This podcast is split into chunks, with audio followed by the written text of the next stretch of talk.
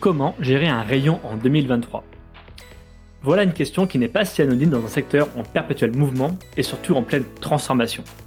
Je suis Jonathan, éditeur du site Je bosse en grande distribution, et j'ai eu cette idée de créer une mini-série de 10 épisodes pour faire un état des lieux des grandes questions que se posent les managers et futurs managers de la grande distribution. Dans ces podcasts, on va parler management, merchandising, négociation, assortiment et plein d'autres sujets qui vont sûrement vous intéresser, vous qui travaillez en grande distribution. Sixième question, la gestion du temps est la clé de la productivité, même si j'aime pas trop ce terme de productivité, euh, et peu importe d'ailleurs euh, qu'on travaille en grande distribution ou ailleurs. As-tu des clés, as-tu des pistes pour améliorer la gestion de son temps et de ses priorités en grande distribution, sachant qu'évidemment on est dans un secteur où quasiment tout est urgent? Oui, c'est vrai qu'on on traite énormément d'urgence. Euh, et à la fois, Jonathan, c'est quelque chose de plaisant. Hein. Quand on arrive le matin et qu'on sait absolument pas à quelle sauce on va être croqué, mais moi j'adorais ça. Euh, voilà, il peut se passer tellement de choses. Euh, donc finalement, il faut pas que ça soit euh, problématique. Il faut que ça soit galvanisant. Euh, et si c'est galvanisant, on va gérer ses priorités et ses difficultés avec beaucoup plus d'aisance. Donc il faut s'y préparer mentalement, psychologiquement à, ces situations-là. Alors euh, pour moi la règle, Jonathan, il y a, il y en a une, hein, c'est euh, faisons en sorte de planifier un maximum de choses. On sait très bien qu'il va y avoir des tas d'imprévus. Mais si nous ne faisons pas en sorte de planifier un minimum de choses, ça va être compliqué. Je vous donne un exemple. on a un catalogue à faire, à réserver. On doit le, remonter avant mercredi, mercredi soir. Euh, on sait qu'on a un collaborateur qui euh, qui va être absent, congé, non remplacé sur la dite semaine. Et on voit qu'en fin de semaine, on en a un qui commence à, à physiquement à ne pas être en forme, à, beaucoup tousser, et on, on, craint beaucoup la semaine qui suit. Mais dans ces cas-là, il faut pas attendre le mercredi pour passer son catalogue, parce que le mercredi, il y aura peut-être un troisième absent, le mercredi, il y aura peut-être un problème de livraison, et le camion va arriver tardivement, et vous allez passer la majeure partie de la journée à passer la livraison, parce que vos collaborateurs seront déjà partis. Et le catalogue, qu'est-ce qu'on fait? On le passe à l'arrache? Non.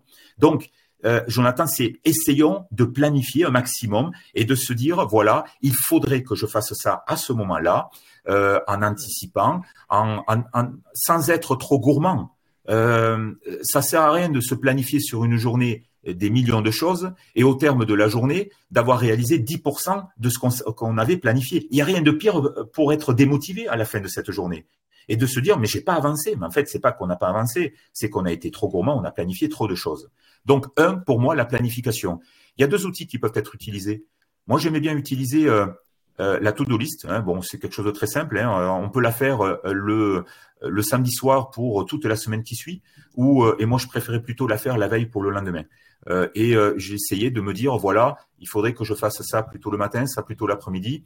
Et si je peux, je ferai cette troisième chose. Et dans cette to-do list, on intègre les imprévus, entre 30 et 40 de la journée. C'est-à-dire 30 à 40 de votre temps euh, de travail que vous estimez demain, hein, 10 heures, 7 heures, 8 heures, vous allez vous dire, ça, je mets rien. Euh, et je le garde pour gérer l'imprévu. Ouais, c'est la moyenne. Hein, dans Ah oui, c'est la moyenne malheureusement. Enfin malheureusement non, justement. Euh, c'est pour moi c'est galvanisant. Mais il faut qu'on l'intègre parce que si on est trop gourmand dans cette liste-là, forcément, on n'aura pas le temps de tout faire, du fait qu'il y aura des tas d'imprévus. Euh, donc, la to-do list, on peut utiliser la matrice d'Eisenhower. Euh, donc, cette matrice permet d'identifier ce qui est important et urgent, ce qui est important et non urgent, ce qui est euh, urgent et non important. Et en fonction de cela, c'est un peu nos 20-80, de savoir ce qu'il faut faire tout de suite, ce qu'on peut planifier, ce qu'on peut déléguer et ce que nous ne pouvons pas déléguer. Hein, J'aimais beaucoup utiliser euh, cette matrice qui est euh, simple euh, dans l'utilisation. autre chose également, c'est la chronobiologie et ça, je trouve ça super important.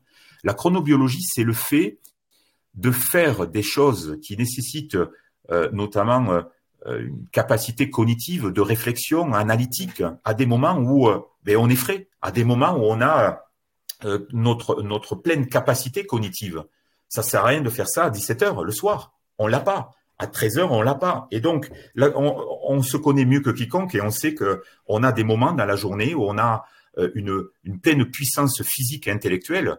Et, c'est à ce moment-là qu'il faut faire les tâches qui nécessitent cette puissance physique euh, et ou euh, intellectuelle. Donc, la chronobiologie, caler notre organisation en fonction de, ben, de, notre corps, de ses limites et de son potentiel. autre chose également, euh, c'est des objectifs. Il faut se fixer des objectifs. La DPO que je vous évoquais euh, tout à l'heure, Jonathan, c'est une DPO qu'il faut également euh, s'auto-objectif, s'auto-fixer. C'est-à-dire, voilà, demain, je vais faire ceci et ceci, de sorte que nous nous obligions à mettre en place des actions pour réaliser ces objectifs-là. Si on se fixe pas d'objectifs, Comment voulez-vous qu'on soit exigeant dans euh, la réalisation et, euh, l'atteinte justement de ces objectifs? Et enfin, euh, un dernier point, c'est les pauses. On ne peut pas bosser de 5 heures du mat à 19 heures à fond. oui, on peut le faire, mais on va s'épuiser physiquement, on va s'épuiser euh, cognitivement, euh, on va euh, se diriger vers de l'accident de travail, on va on va être fatigué, on va mal gérer justement managérialement nos collaborateurs, on va avoir les émotions qui vont prendre le dessus à cause de la fatigue. Donc, il faut faire des breaks, des breaks, des pauses, cigarettes si on fume, boissons avec les collaborateurs. on va au bureau souffler un peu et traiter quelques mails qui nécessitent nécessite une présence cognitive et, physique limitée, etc., etc.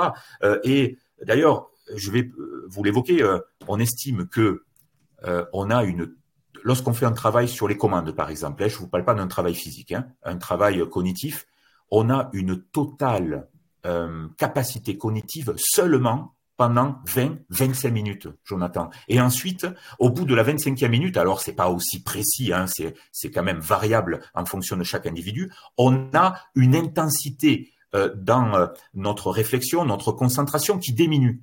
En attendant la pause, ça sert à rien de bosser pendant deux heures sur un sujet. Euh, on va s'épuiser et on va perdre en productivité. À un moment donné, il faut mieux faire un break. D'où l'utilité de faire des breaks, des pauses dans la journée. J'aime beaucoup ta réponse et cette notion de, chronobiologie. Et c'est d'ailleurs un conseil qui vaut pour tout le monde, hein, pas que pour la grande distribution. Euh, je crois que c'est Socrate qui disait que euh, connais-toi toi-même, euh, apprends qui tu es, connais tes forces, tes faiblesses. et c'est important aussi de, voilà, de savoir à quel moment on est meilleur physiquement, on est meilleur mentalement. et ça, une fois qu'on le sait, ça participe clairement à améliorer son quotidien. Merci d'avoir écouté cet épisode. Le format ou l'épisode vous ont plu, n'hésitez pas à ajouter une note ou un commentaire sur les plateformes d'écoute. Je vous invite maintenant à passer à une nouvelle question dans un nouvel épisode. A tout de suite.